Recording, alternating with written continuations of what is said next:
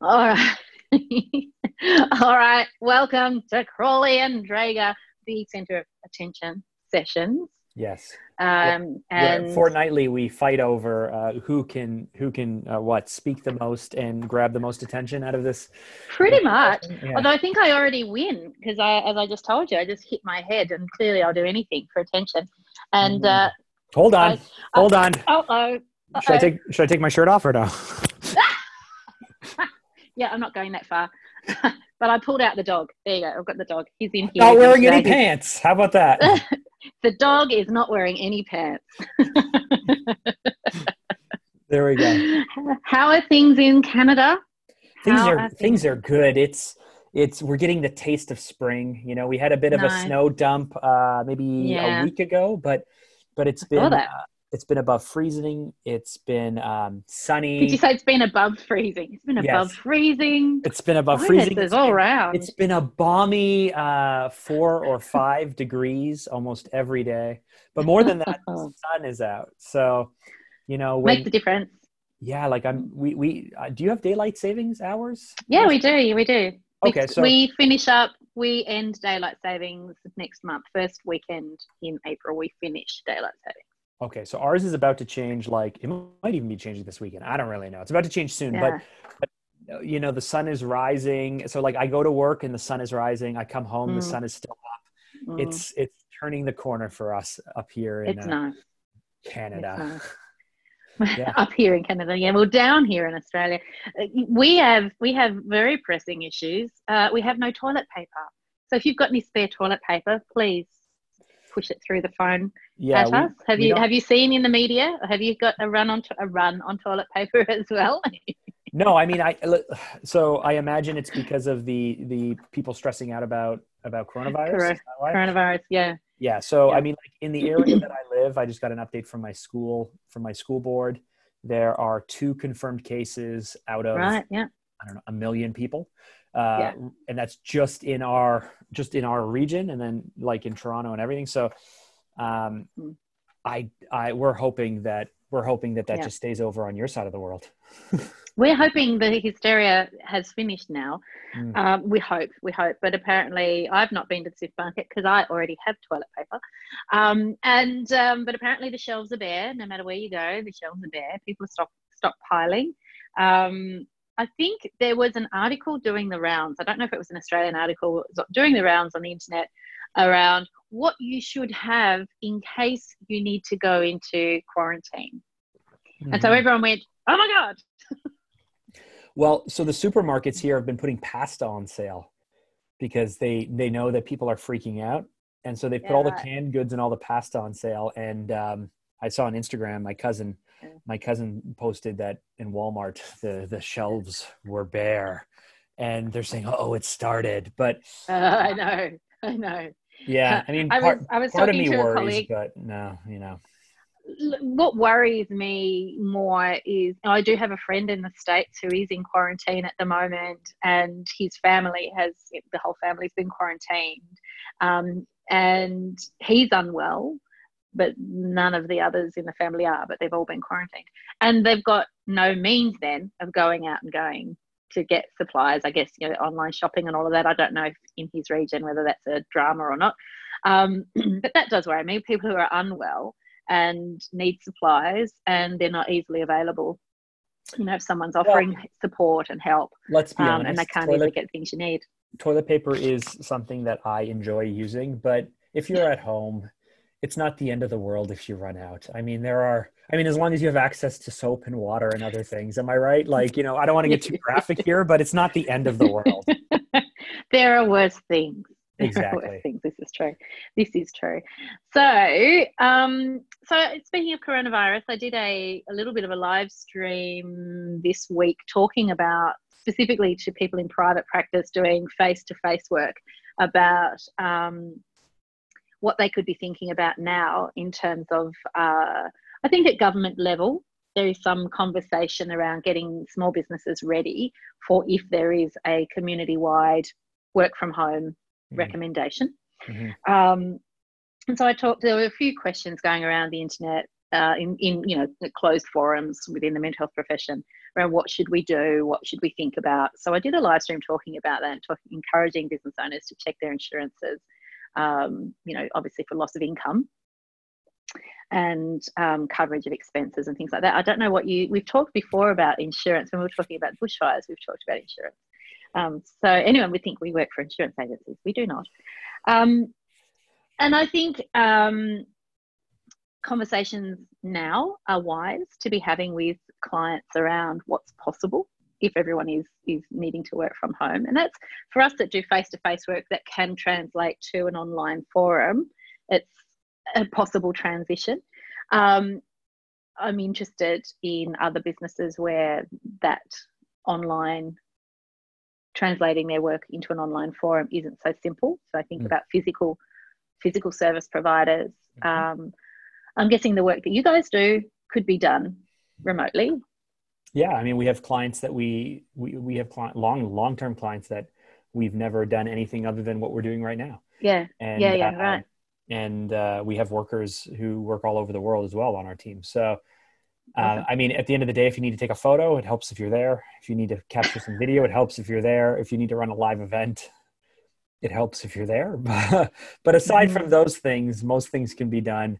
Um, mm-hmm. And I do know, I do know specifically, um, now, yeah, I'm not sure whether your college will allow for this, but, or, or your, your board of practitioners or whatever you call it there. But mm-hmm. I do know that specifically for people who, who help people with counseling or, or other kind of means, that there are secure online yeah, yeah. programs yeah. or platforms that you can buy into relatively cost effectively that yeah. will allow you to, to have remote. Yeah. So rule of thumb, you know, looking at security of online platforms, if you're paying for it, it's probably secure. I know that the the paid version of Zoom is HIPAA compliant, um, and there are a few other platforms that are paid. If you're looking at free Skype, it's not going to be secure enough. Well, but um, I mean, even, yeah. I mean, even there are um, subscription-based um, practice like operation software that allows you to have oh, yeah. and collect money That's and right. do everything, but it All also has things. video chatting.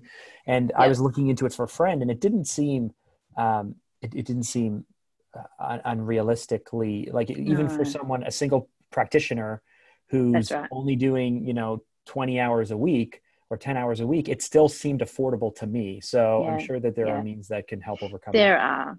Yeah, there are. And we, our government, um, I don't know about the Canadian healthcare system. I don't know anything about the Canadian healthcare yeah. system, but in Australia, we have a lot of um, government support. So our Medicare system has been around since the seventies. I'm going to say nineteen seventy-six. Someone will correct me if I got that wrong. Um, and it co-funds. The idea is that it co-funds uh, from government budgets, co-funds the cost of healthcare. Um, and as uh, mental health professionals, certain mental health professionals are eligible for some of that co-funding, for some of that rebates, government mm-hmm. rebates on the cost of mental health care. And that's been around for mm, two thousand six, two thousand seven, I think is when that came in. And they've recently, within the last couple of years, added telehealth for people in rural and remote areas. So just this online Zoom kind of stuff. For people in remote areas where access to mental health care is difficult to find. Um, there's talk that if there is a community-wide work from home um, recommendation, there will be some possible um, extension of those telehealth rebates to anybody so that mental health care can be provided to clients no matter where they or the clinician is. But these are all ideas that haven't been fleshed out yet. I think for me, the the, the thing that I... in the conversation I had, I say conversation, it was one way, it was a live stream, but in my head it's a conversation. Um, one of the recommendations I had was for all businesses really to be exploring what elements of their service can be provided online, and I don't think that's a harmful thing. I think that's a great, it's a great opportunity. So coronavirus, if it does, you know, anything positive in terms of business, because it's going to be have potentially have economic, obviously economic impacts on, on businesses. Um, but the positive to come from that is it's giving us the opportunity now to start thinking about, well, what elements of my business can I be more flexible with? And can I already start to offer that as a service to my clients so that it's not something new that I'm having to suddenly scrabble together just because of yeah. And it's, it's funny with business owners, you know, when you are shocked, you know, when, when, when the environment changes or something happens out of your control, yep. often we become very reactive and we do what we have to do. And then if it mm. kind of, we kind of dodge a bullet, we kind of go back to the way things were rather than use the opportunity. You know, I can, yeah. I can recall, um, gosh, many years ago now, maybe six years ago, five years ago, mm. uh, I had a long time previously, I had entered into an agreement with another company, and like a supplier agreement with a company. And part of that account agreement had a non-compete clause. And yep. now I had done a very good job of negotiating what would include in the non-compete and what wouldn't. And so I was very clear that that the type of services we were offering wouldn't. And so we started working with this other company for like years, for like three or four years. And then this person, this company that we had an agreement with, found out that we were working with them. And they freaked out. They they went yeah. bananas over it. Yeah, and yeah, I yeah. said, I said, go back and look at the original agreement. We excluded these services for this very reason. And they wrote me this nasty, terrible letter about the spirit of the agreement mm. and all of this stuff. And so I, I'm, I'm, I'm a worrier. I get anxiety. I tend to, yeah, yeah. um, if something's small, I will, I will think so far ahead that I will literally turn it into a really big deal. Mm. So over the course of the weekend, as, as I'm waiting to figure out how to respond to this, um, I'm thinking, gosh, we're going to get sued. Okay. If we're going to get sued, what's going to cost us? How would this hurt revenue? What kind of distraction is this? And I started just like playing it all out in my head about how terrible this was going to be. And then I got to the point where it was like, how do I limit exposure? How do I reduce yep. my, my overhead? Okay. I have a big team. Who do I have to let go on my team? If I'm going to stay going, how do I let go? And then I, I was working with a business coach at the time, luckily, who used to be a lawyer. And I called him up on a Sunday and I said, I'm freaking out about this thing. And he looked at it and he said, there's nothing here. There's nothing here. Here, let me draft a response for you, Mark. And let me draft a really good response. So he drafted this really tight response. I sent it off the next day and I never heard anything again. It's been like five or six years. Yeah. But after that, I went, whew, okay. I've been, I, I waited like a week. And then yeah. I really, when I was panicking, I had a list of people that I didn't think I really needed in the company. Mm. And then I went, but now that I'm not panicking, I can't shake the fact that I don't really need them. I don't think I really need them.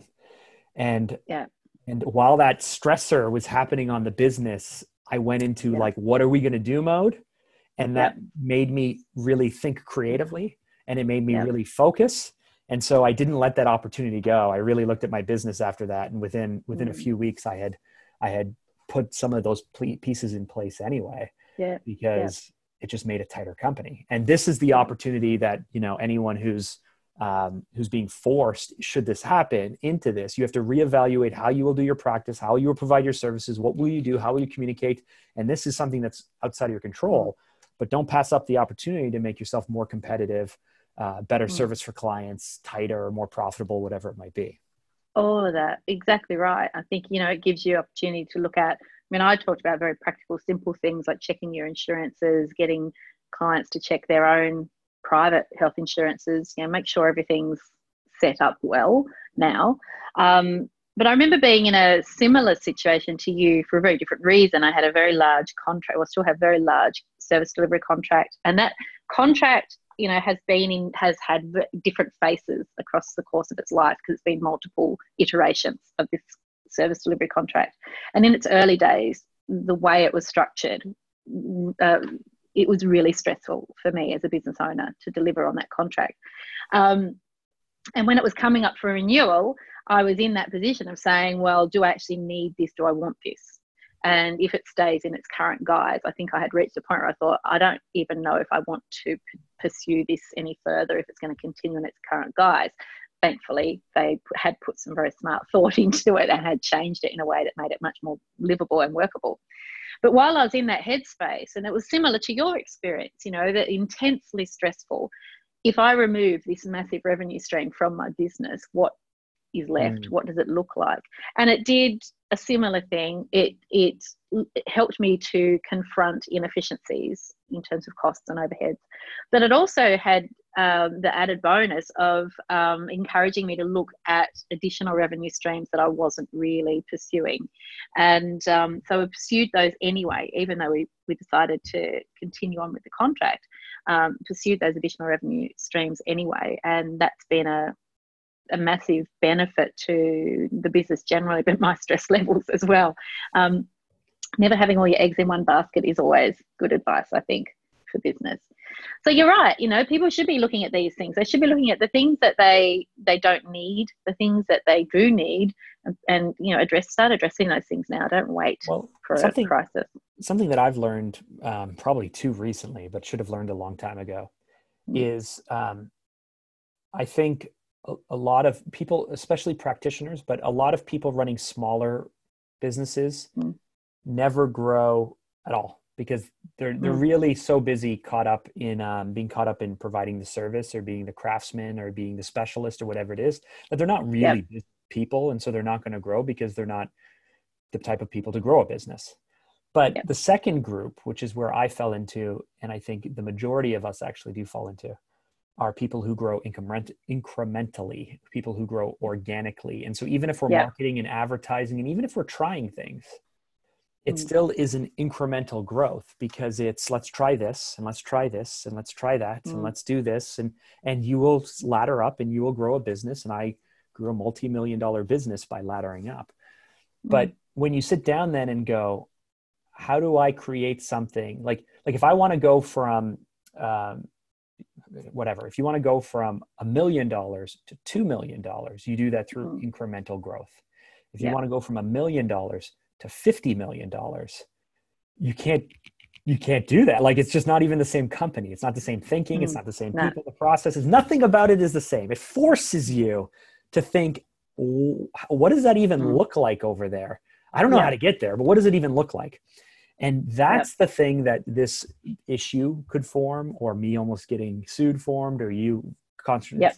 contract. So now what I try to do proactively, rather than wait a few years to have these things slap you, or, or even, you know, wait a year to set, you know, your yearly goals for what's going to, that's all incremental thinking. And so mm. even when it comes to hiring staff, when it comes to picking the right staff, when it comes to our processes, I'm like, mm. I've become addicted to just, just trying to figure out how to get from where we are to, to mm. something much scarier and bigger way too fast. So that mm. way you can't do it through natural means. Like, it just forces, like the challenge becomes so big that you have to think yeah. outside the box to see if it's even possible. That's the new yeah. thing I'm obsessed with. That's the thing. That's the Richard Branson philosophy of say yes and work out the details later. And it also underpins your philosophy. Um, and I know that when we first took on this contract, it was something we ten- I tendered for it. You know, I had to construct a tender, which I'd never done before. Um, and, and it was a massive undertaking, and the the tender that we submitted was triple what we triple the dollars uh, and probably double the geographical location that we eventually won. So we got, I don't know, we got something like oh maybe half the geographical location, but only a third of the dollars. So it was so then we had to, it's like, damn it, we've won this thing, now we've got to make it work for the money that they're giving us. Um, but it doubled my business overnight. Like, it doubled the physical size of my business overnight, and probably more than doubled actually. And um, that was a steep learning curve. Someone had once said to me, be careful you don't get too big too quickly. And I went, up, oh, yeah, whatever. Uh, yeah, be careful you don't get too big too quickly. Or if you're going to take a giant leap like that, get some support. I mean, at that at that time I had no business coaching, no support whatsoever, um, other than luckily I had a very good, and still have a very good accountant who's also, you know, knows all of these things. Mm. Uh, he's a, you know, business advisor and business broker and all of those sorts of things. So he's a good person to have on my team. But, um, oh, you're right there, Miles. Miles is coughing. I was talking to um, Evan the other day, and he thought that Miles was called Mark. And I said, no, no. Um, so yeah, businesses do have the opportunity to grow through adversity, and to, I think, any opportunity to look at your your systems and your processes. As boring as that sounds, having a really hard look at the things that are working and not working, and making some, some necessary changes is really valuable, really important. Mm-hmm. Mm. Yeah. Yeah. So how do you do that today then? I mean, I know that you um, you obviously moved back to Australia, that you've, that you've, there's been some changes in your business. How do you implement this thing so it's not? Yeah, I'm, laugh, I'm laughing because the, the Australians will giggle because I um, was in Hobart in Tasmania, which is an island, which is also part of Australia. Um, is Tasmania, Tasmania technically part of Australia? Yeah, it's a okay. state of Australia. Like and, Hawaii is a state of ah, America. Ah, perfect. So and yeah, do Australians yeah. consider Tasmania part of Australia, or only, or only yes. Tasmanians do? No, no, no. Australians consider it as part of Australia. Okay. But Tasmanians will refer to the rest of Australia of Australia as the mainland. Yes. Um, and it's, every now and then I will say to people, it's a really big place. Where are you actually going? And they'll say, I'm going to the mainland. Like, really? Right. Where, whereabouts? Because that's a lot of country. Um, so yes, I've moved to Melbourne, relocated the family. Um, you moved from Australia to Australia. Excellent. That's right. Yes, I've moved from Australia to Australia. Um, and, um, you know, looking looking at what, and sold one of my businesses um, as well. I don't know if we've talked about that. Um, mm-hmm. So, you know, split my practice into two separate entities and sold one of them, the oldest one. Um, and, you know, have made some really important strategic decisions that obviously impact my family. My husband's still flying in, flying out from Tasmania. Um, and for me, it's an opportunity to look at opportunity.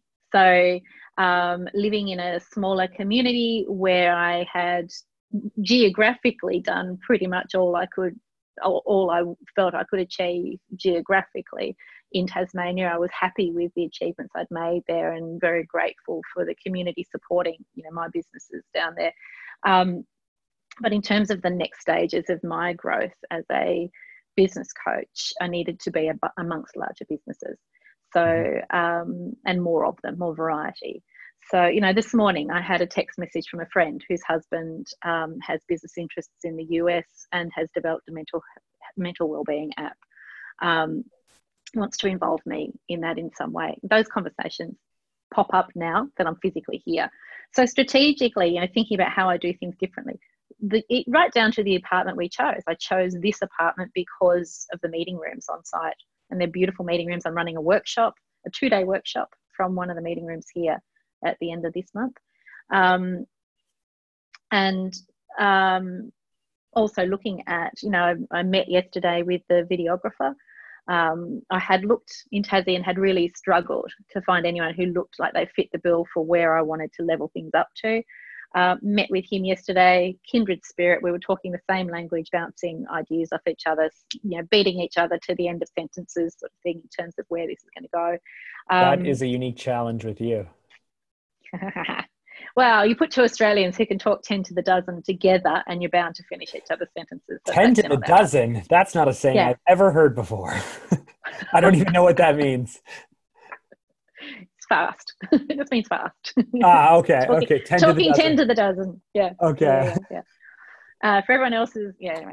Um, and, you know, so all of those opportunities. So moving to Melbourne, uh, it meant exposure to bigger challenges as well. As bigger opportunities. So, you know, it's very, I think it's very easy for people to fall into habits with their businesses and say, okay, I'm doing this thing and it's going really well. I'll just keep doing this thing forever. And then before you know it, you're either bored or burnt out or both. Or the market shifts on you. I mean, that's, well, that's something that, that, that people don't even yeah. anticipate. It's like, oh, this is working. And then three years later they go, why isn't it working anymore? Mm-hmm. Exactly right. So, you know, I mean, with what I do um, and the reason why I'm speaking with the videographer about leveling up my my video content is because I'm not going to sit back and rely on Facebook and live streams forever mm-hmm. to promote the work that I do. Right now, I use Facebook as my second office. You know, I run programs within closed groups mm-hmm. on Facebook. And the content is delivered via live stream into the closed group on Facebook. If, if Facebook closed tomorrow, it went kaput, you know, I would, I would, you know, I'm already starting to think what that would look like, but, you know, it would, it would make a massive change, an overnight massive change to what I do and how I do it. I would get around that. That's not a problem. That's why I'm meeting with videographers and, and doing all the different things that I do. But, um, yeah, it's not smart to rest on your laurels. Especially in small to medium business, you know, because a small change can have a big consequence. Mm-hmm. There's not so much wriggle room. Mm? There, there isn't, an, and yet um, I, I've always been so catastrophe focused, waiting for the shoe to drop, waiting for things to go wrong. Yeah, yeah. You know, like I just, I, I naturally was that way. but I've, I've actually learned that um, in a small business, uh, you know, we, we only have whatever, eighteen or twenty staff. So we're a small business, but um, I was reading the other day that anything in the States, anything less than a thousand people is considered a small business, which really is bizarre to wow. me that you could have a thousand people and be not in, before you threshold to medium sized business. But I think um, it's fifteen here. Oh, really? Okay. So. I, I would say that if you have like more than like, maybe eighteen, staff, less than twenty, staff, more than fifty or seventy staff or a hundred staff, mm. I would consider you uh, kind of a more of a medium business, but, um, yeah, but uh, it, it can go on. And that's the thing. It's like stuff can go wrong yeah. and staff could go wrong and you could lose your office yeah. and you could lose lots of yeah. stuff and you could go out of business and you could wait a year yeah. and then you can go like this yeah. and decide I'm coming back and suddenly mm. it's back. And so as long as you're willing so, to yeah. take the bumps and bruises along the way that's and not it. give up, and that's it. That's you're it. good. And and that's that's the mindset stuff. That's where, you know, you've got to be fleet-footed. You've got to be able to jump like you're walking on hot coals. You know, you've got to be able to do that. Uh, if you're not interested in doing that, if you want to just sit comfortably in a chair and do the same thing every day and have it be the same forever, you might as well go and work in a safe job Don't somewhere. Start a business. You know, exactly.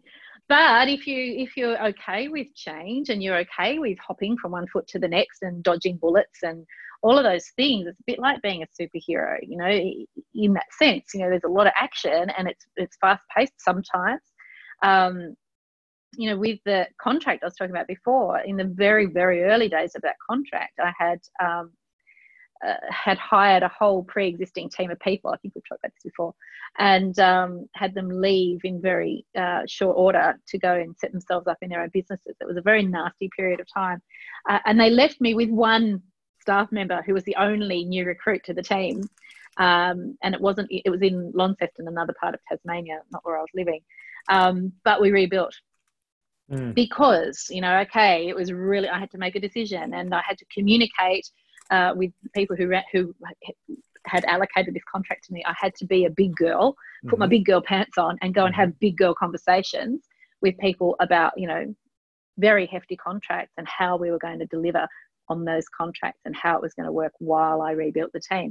And we came up with a solution and we rebuilt the team and away we went. We, you know, and then, and then you get used to change. You get used to crazy things happening. You get used to um, staff changes. You get used I was to economic there in, changes. in September. In in um in August, one of our departments, which was only a department of mm. three, yeah, one person was underperforming.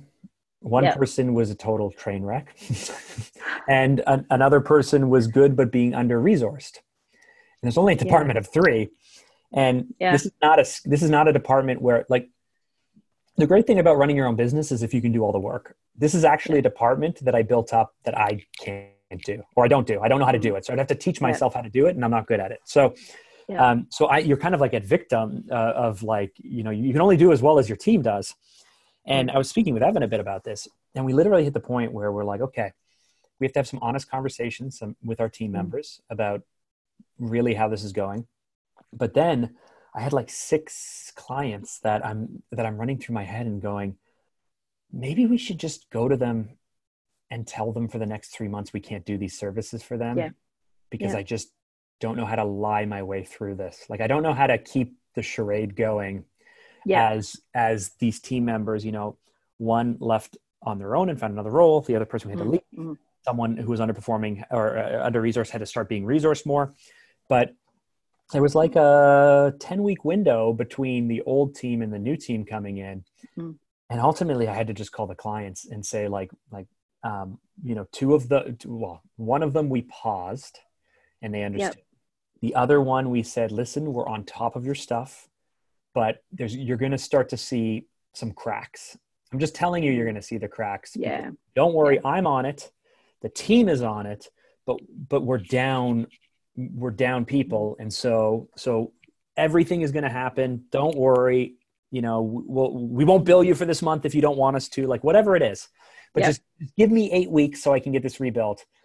And we have a stronger team than ever. And, and they loved the honesty yeah. and they appreciated yeah. and, and, and they felt do. like they were on my side. They're like, go Mark. Yeah. You know yeah. I mean? yeah. Right. Exactly right. And um, I find that, most people, like whether it's um, whether it's business associates, whether it's clients. I mean, we're dealing with clients with mental health concerns, and you know, when we've had staffing issues that where we've had no one to deliver the service for however long it was, you know, we spoke with the clients and we said, we can make sure that you are receiving treatment. It might not be with us, but we will make sure that you're looked after. And we kept in communication with them and kept them updated with what was happening. Some of them were okay to have a break from therapy and just see where where the cards landed. Uh, and of course, then we got in touch once we had more team, got in touch with them again. And some of them said, you know what, I'm actually doing okay. Mm. And others said, yeah, look, actually, good timing. I'm I'm ready to come back in and get some more help, and I'm happy to start with somebody new. So, you know, I mean, it, it, I think communication at all levels of business is so, so important. And I think when, especially when things aren't going to plan, I often have um, business owner clients asking me, how much should I tell my team if something's not working or something's not going to plan? How much should I tell my team? And my first answer is usually, well, that's a great question, right? My first question is, how much are you comfortable telling them? And my second question then is around, what's your culture like? And what's your team culture? What's your communication already like? Because if you barely stand off and then you want to go and spill your guts all over the place, that's going to have an impact. That's going to create some instability, perhaps. Mm-hmm. Um, but if you've already got a really good communication culture in your team and you feel that it would be the obvious next thing to do to let them know how you're working through the dilemma, not just we've got a dilemma, everyone panic and pull their hair out, but here's the situation and here's what I'm working on. Have you got any additional ideas that I can add to the mix? Mm-hmm. That's, you know, so it does depend on the culture as well, but communication is so important. It's really important. Yeah, I'm not, I'm not, I'm not great at that. I'm learning. I'm learning oh, look, where we are. I, I know. And look, I mean, I talk about this a lot um, within my own, within the mental health practice. My communication is with, so we have very much an organisational structure where anybody can contact me anytime. So we use Voxer. I'm on Voxer. Um, any of the team members can Voxer me anytime if they need to speak to me specifically. But I've made it um, part of our cultural structure that there are people in place to answer day-to-day questions, because of course I'm not there all the time. So they're not reliant on me to be the source of answers, and they know who to go to. Mm-hmm. So very much generated a culture of communication, but it doesn't have to all sit on my shoulders, because there's only one of me. And we've had times where I've had twenty staff and I couldn't possibly be at the end of the phone to twenty staff all day, every day. Mm-hmm. So um, that's when so you need, that's, that's why I talk about communication Louis. culture. You need a Louis. You need I've a got Louis. a Lindy. You've got a ah, Louis, I've got a Lindy and a go. Melissa, but, but Lindy's sort of the, the, pra- Lindy's the practice manager. And so she coordinates, so I'm just letting Miles out. Um, and so she manages the practice and um, is very good at her job. She's probably not going to listen to this, but I'll talk her up anyway because she's awesome. All of my admin team, Melissa, Lindy, Judy, I love them all. Um, but Lindy's the one I speak to most every day. Yeah. So that's that communication culture. So it doesn't necessarily mean you have to do all the communicating, but that culture and that organisational structure that supports a communication culture. And then what happens if you've got a team member who doesn't participate in that? It stands out. Mm-hmm. We're, so we're very, we're, we're very big on culture, and I've always been very big on mm-hmm. culture. I'm just not great at establishing it.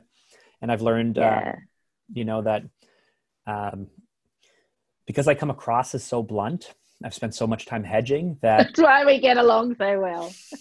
Well, I've been told, you know, oh, Mark, you're so direct and you're so blunt and yeah. you're so to the point. And some people, and, and you know, honestly, like I, I used to hedge so much that I would dance around things and never really be honest with people because yeah. then if yeah. I remember I had one staff member who said, Mark, you always say what you think. And I thought, no, no, no, no, no, no, no. If no. only if you knew. thought, if you thought I was blunt and direct, wait till you saw what I really thought up here. Let me just open this up and have a look. Yeah, yeah exactly right. You're almost in tears and I'm being really think- nice right now. I think it's a maturity thing, like a growing up thing. Um, that, you know, when we're young, I, I, um, I very deliberately, and sometimes it means my kids are ruder than I was taught to be as a child, um, but I very deliberately encourage my children to speak their mind and not, um, you know, express an opinion. Yeah, express an opinion. Um, because I, especially as a girl, you know, growing up in the seventies in Australia, it was very much around children, you know, it was very much be seen and not heard. Mm-hmm. And for women then going into business, it was also be seen and not heard, preferably don't even be seen. Um, and um, I think that as you get older and learn more about business ownership, but learn more about just being a grown-up, you realise simple things like avoiding the phone bill doesn't work out so well. Ringing the phone company and saying, I'm struggling to pay, usually results in a better outcome. Just yes. those sorts of learning things as you get older, and the same things apply in business. Um, and I, then, yeah, I, I mean, speaking your mind, people know where they stand. I learned that language from a coach, this idea of being able to achieve a win-win. So a very long time ago, mm. I think I was maybe, oh gosh, I was, hold on, I had a Mustang. So my daughter, my thirteen-year-old oh. daughter was... Yeah. six months old. All right. I got a speeding ticket at ten in the morning when I was going, you have kilometers per hour, right? Not miles. Yep. I was yeah, yeah. going sixty-one kilometers an hour in what I thought was a sixty zone, but it turned out to be a fifty zone. And the oh, cop yeah. pulled me over, and I didn't know what he was pulling me over for. He said, you're speeding. I said, I'm not speeding. I'm going sixty-one. Anyway, he gives me this ticket. And so I was so like just perturbed, because I'm the kind of person who will just usually pay a ticket. But I went down to the yeah. courthouse, and I remember I remember thinking through the, what language I was going to use. And I sat down with the um, the uh, it wasn't a magistrate; it was, I guess it would be the, the the the lawyer for the Crown. And I said, "Listen, honestly, I was in no hurry. I was going sixty-one in what I thought was a sixty zone. I very clearly was speeding, but I'm just looking for a win-win here. How do we make this win-win?" And he was like, okay, I'll uh, I'll take it down to this, and then you won't lose any points. I went, okay, thank you. I appreciate that. And he went, never mind, I'll take it down to this, and then that way you won't have to pay big. I'm like, that's fantastic. Thank you very much. And then that's what they did. They just they did. made it, it. He made it as that's easy it. as possible, because I wasn't yep. there to fight. I was just like, I was yeah. like, you know what? I know that it was my mistake, but it was such a silly mistake. I don't, I just, how do we make this work out for both of us? And mm. He he exactly. was he was willing to go, but it was that little pause where he went, no, you know what? We'll actually go a step further that he didn't have to do. I had already agreed to yeah, it. Yeah, yeah, yeah, yeah. I was yeah. like, ah. that's it. You know, people people when you're not on the defensive, people you're not triggering others to be on the defensive. You know, it's a simple interpersonal skills there, you know, and you've got those. So you know, when you when you're willing to negotiate or willing to be um, conciliatory in your communication style, then it's interesting to watch how people well, come and meet you. If someone gets confrontational person after confrontational person who's making excuses, and I was like, I just want to take care of this in the next three or four minutes. How do we do this quickly? Yeah, yeah, yeah. I've got a six-month-old baby. Can we just get this done with? And I think, you know, I think, you know, you, you apply that to a business setting. So I think often, you know, when staff are leaving a team. So, mm. you know, I, I'm very used now to my practice door being a revolving door. Um, people come, people go. It's just the ebb and flow of business. No one's ever going to love your business as much as you do, all of that stuff. Um, and never, no one's ever going to stay forever. That's not the culture we live in anymore. People don't take a job and stay for twenty-five years. It's just not what happens. Um, so part of your maturation as a business owner is to get used to the idea of not taking it personally when people leave. But convincing people that you're not going to set them on fire when they decide that it's time for them to move on. Like convincing people that you can have a grown-up conversation yes. ahead of time so that some yes. planning can be put mm-hmm. in place. Um, that's been a long journey for me as a business owner to reach that point. And now I'm very fortunate because usually, usually my team will come and talk to me and say, I've got this idea that it's, I've, I'm, maybe I'm not suited to private sector work, or maybe the client population isn't fulfilling, or maybe this, or maybe that, or maybe I've been headhunted by some organisation and it's an offer that I just can't refuse because it speaks to all my interest areas. Whatever the reason, having that grown-up conversation means I am far more likely to do anything I can to support you. If you're not honest with me, if you tell me one thing and then go and do something else, or, um, you know, or you're you're trying to, you know, um feather your own nest or any of those sort of underhanded things, mm-hmm. I'm going to get a bit cross. Like, it's actually going to be offensive to me that the work I've put into creating that culture where you can come and tell me anything and I'll support you isn't trusted, isn't believed, and and then, you know, defeat is brought yeah, to the I, table. Yeah. I find it's a really interesting communication style, and you see it in different people in a business setting. I, I mean, I've had all sorts, you know, people who we've had to let go who were very, um, uh, very upset. People who were very accepting, people who saw it coming, people who didn't see it coming, um, people who quit that I see coming, people that quit that I don't see coming. Um, but uh, something that I've done recently, we've done a few times, I think, which has has not, it's it's made everything much more, like with this idea of candor and just being like honest with people. Yep. You know, Louis, for example, in the spring, sat down with one of our staff members who was underperforming, who said, listen, I got to have an honest conversation with you. You know, X, Y, Z, but the next time we're having this conversation, Mark is in the room too. And you know what that means. And then so when kind of eight or ten weeks went by and there weren't really any changes, and I called the meeting and the person sat down and I said, you know why we're here, right? And they said, yep. I go, okay.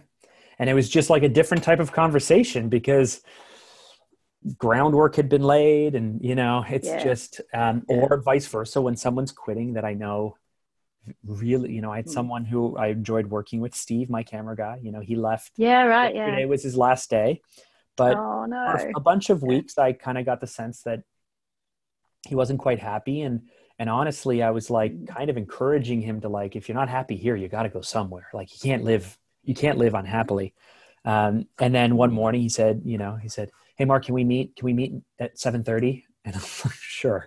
I know what's happening. Of course we can meet. He's all nervous, but But he, yeah. found, he found another role doing something he did many years ago that he's really passionate about, that he loves doing. And so, um, yeah, I mean, it's just, it's just, you know, if, yeah. if, if, if you could see the signals, if they could see the signals, if you lay the groundwork, if they lay the groundwork, if you're open and honest, then yeah. it's just one of those things you can, you can work through. Right.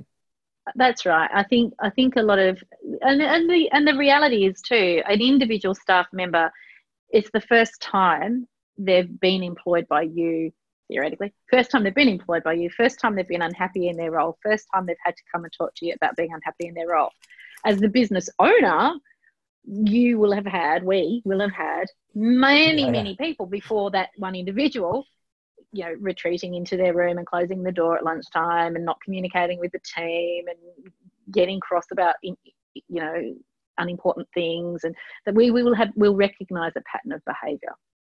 And so when you can put that groundwork in, sometimes it's about, you know, making it really clear, here's the behavioural expectation or here's the performance expectation. And if you want to stay, you're welcome to stay, but this is what we expect.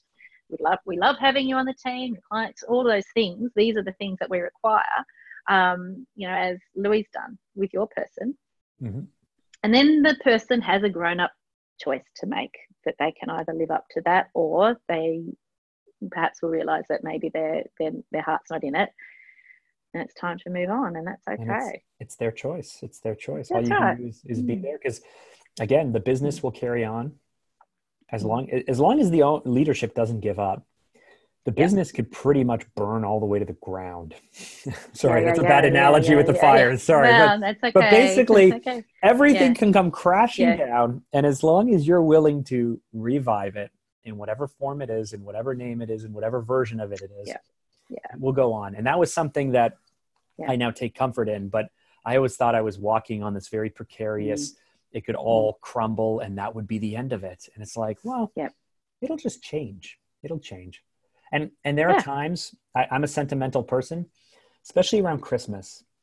There are times I think back to team members that I had and Christmas parties we had. And mm, we have, you know, yeah. I've been doing this fourteen, thirteen, fourteen years now. And yeah. so I've had so many generations and iterations mm. of team. And there are people that I've asked to leave, you know, that I've, that I've pushed out of the company that I miss desperately. And, and so I, I'm, you know, especially around Christmas, yep. I start to feel really yeah, old yeah, yeah. and I start to go, well, like, you know, Facebook memories has a habit of throwing things in your face, especially. Especially on Christmas. Yeah, I only went back onto Facebook this week. I reloaded it up on my phone after a year and a half of having it deleted. Wow. You didn't miss it, did you? No. No.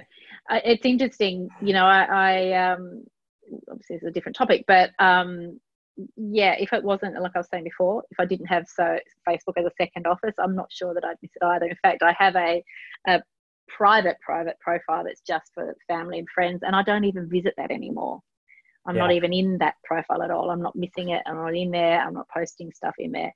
Um, and I use, I use Facebook Messenger and I, yeah, I love Instagram yeah. and we have YouTube yeah. and LinkedIn, but Facebook yeah. I just re-uploaded because I'm part of a few groups and I used to just log in on my computer, yeah. but now I'm yeah. like, you know what? I'm not depressed anymore. I'm not following news anymore. I can, I no. can, I can handle yeah. coming back into Facebook, I guess. Yeah. Yeah. Well, that's it. It's, it's like anything, you know, any of these things, you've got to make it work for you. So I very much use it as my communication, my expressive communication tool. Mm-hmm. Um, if I'm really bored and got nothing else to do and nothing else to put in front of my eyes and I need something in front of my eyes, then I might scroll, but I very rarely am in there scrolling around. Mm-hmm. Um, I look at my notifications. That's pretty much it. Yeah. All right. So we have made some, I'm just mindful you need to travel somewhere else. It might be to bed. I don't know. The end of the day for you. Um, we've gone from coronavirus right through solving all of the problems of communication and business right through yes. to Facebook. I think the thread running through, so we won. I think we won because I think the thread running through. Bravo. I'm good at Bravo this. to I'm us. We're awesome.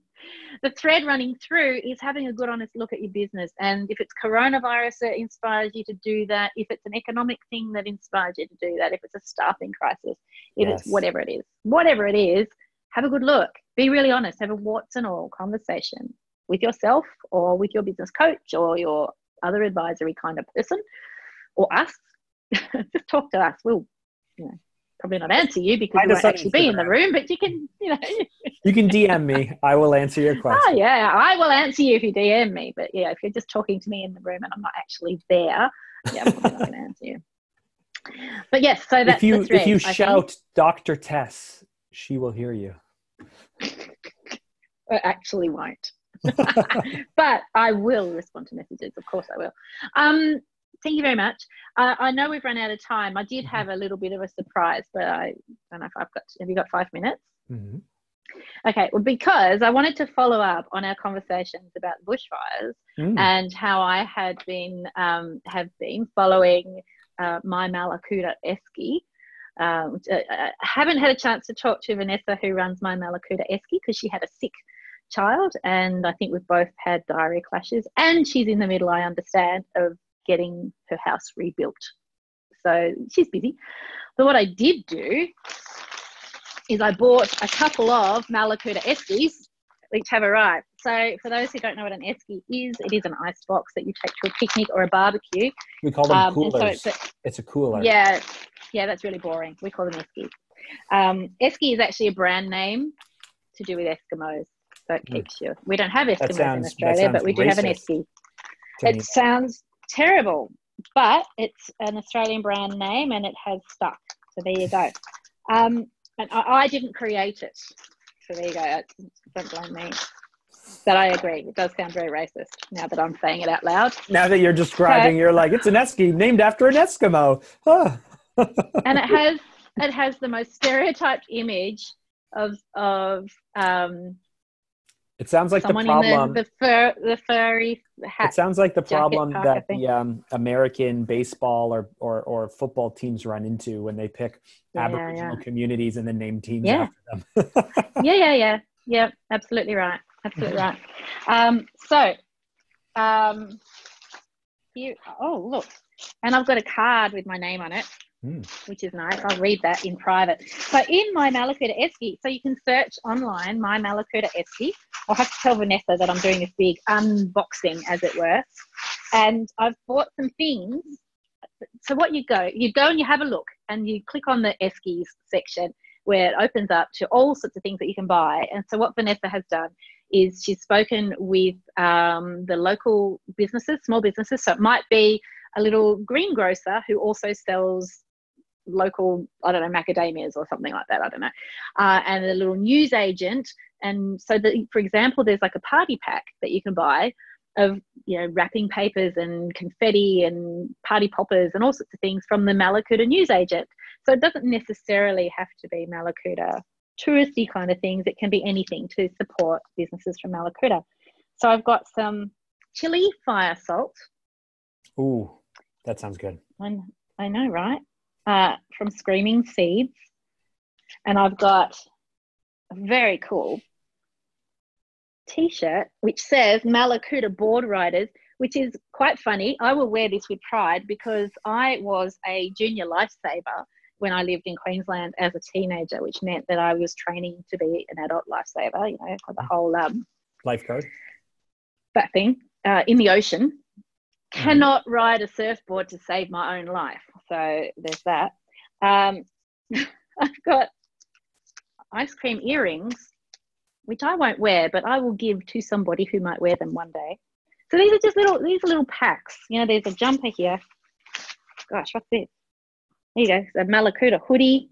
I like it. Mallacoota on it. Yeah. And there's a purple one, which these are for my kids, so they don't, you know, freeze as we head into winter. I like it. Mallacoota. Um, there's a calendar and there's a sticker. Calendar. And one time, the, and one time, the, my son wanted to stop at the mall and said, "Can what are those? And can can we have one?" And I just was like, I wasn't thinking. I was like, "No, you don't need one. That's what telephones are for." And and uh, yeah, so my wife used to pick out her calendar every year, so that way you could sit yeah. there and flip and all that stuff. That hasn't happened in fifteen years. No, no, no. So here's here's the thing: moving from our own house in Hobart, which was under renovation. So no, there were no rules, right? Anything goes in our house in Hobart, which we still have. So I would buy a calendar. I think, mm, I think I'll put it on that wall. And you pin it to the hammer, wall. Bang. Here in this lovely apartment where everything is new, we're not allowed to put anything on any walls ever, anywhere, ever. Don't do it. They'll kill you. You'll die. But, you'll be dead. The walls are white, no. right? Yeah. So it'll be very easy for you to just plaster up the hole and then paint that patch white. Probably. Yeah, We've got. I've got a beautiful art collection in Hobart that I would love to have on the walls here, but I'm not. Anyway, about, back to Mallacoota Esky. Okay. okay. I was going to say, what about tacky tape? What about two-sided tape? Can, can you tell what these might be? This is uh, those look like sugar cookies. This is, yes, mm. they are. And if I can just very quickly open the box, this is very interesting for our audio audience. So, um, because our audio audience on the podcast can't see what we're doing, but what I and I don't have to share. I don't have to tell anybody else what I've got. Heart-shaped sugar cookies. So and these these are pale blue that say, and they've got Mallacoota stamped on them. And then oh my gosh, I may have gone overboard. I've got like sixteen of these babies. Your your boys will eat them very quickly. Don't worry. I don't know if I'll tell them that I have them. Okay, we will see. So there you go, following through with supporting our Mallacoota community. Um, it's a long weekend here in Australia. Unfortunately, won't be travelling to Mallacoota as much as I would love to. It's a six-hour, six-and-a-half-hour drive, and we have family coming to visit us this weekend. So mm. it's not going to happen. Well, enjoy. But I think we won. We totally won. Thank you very much. Enjoy. You have... sleep well tonight. Thank you. I, I will. I'm, I'm getting very tired. Thank you very. Can you, can you see my eyes becoming more and more red as it goes yeah. on? I shouldn't have done the unboxing. I think that was what just lulled you oh. into the sleep mode. Alrighty, you, Jess. You have an awesome week. You too. I'll talk okay. to you soon. Bye bye. In a fortnight. See ya. In a fortnight. In a fortnight. Bye.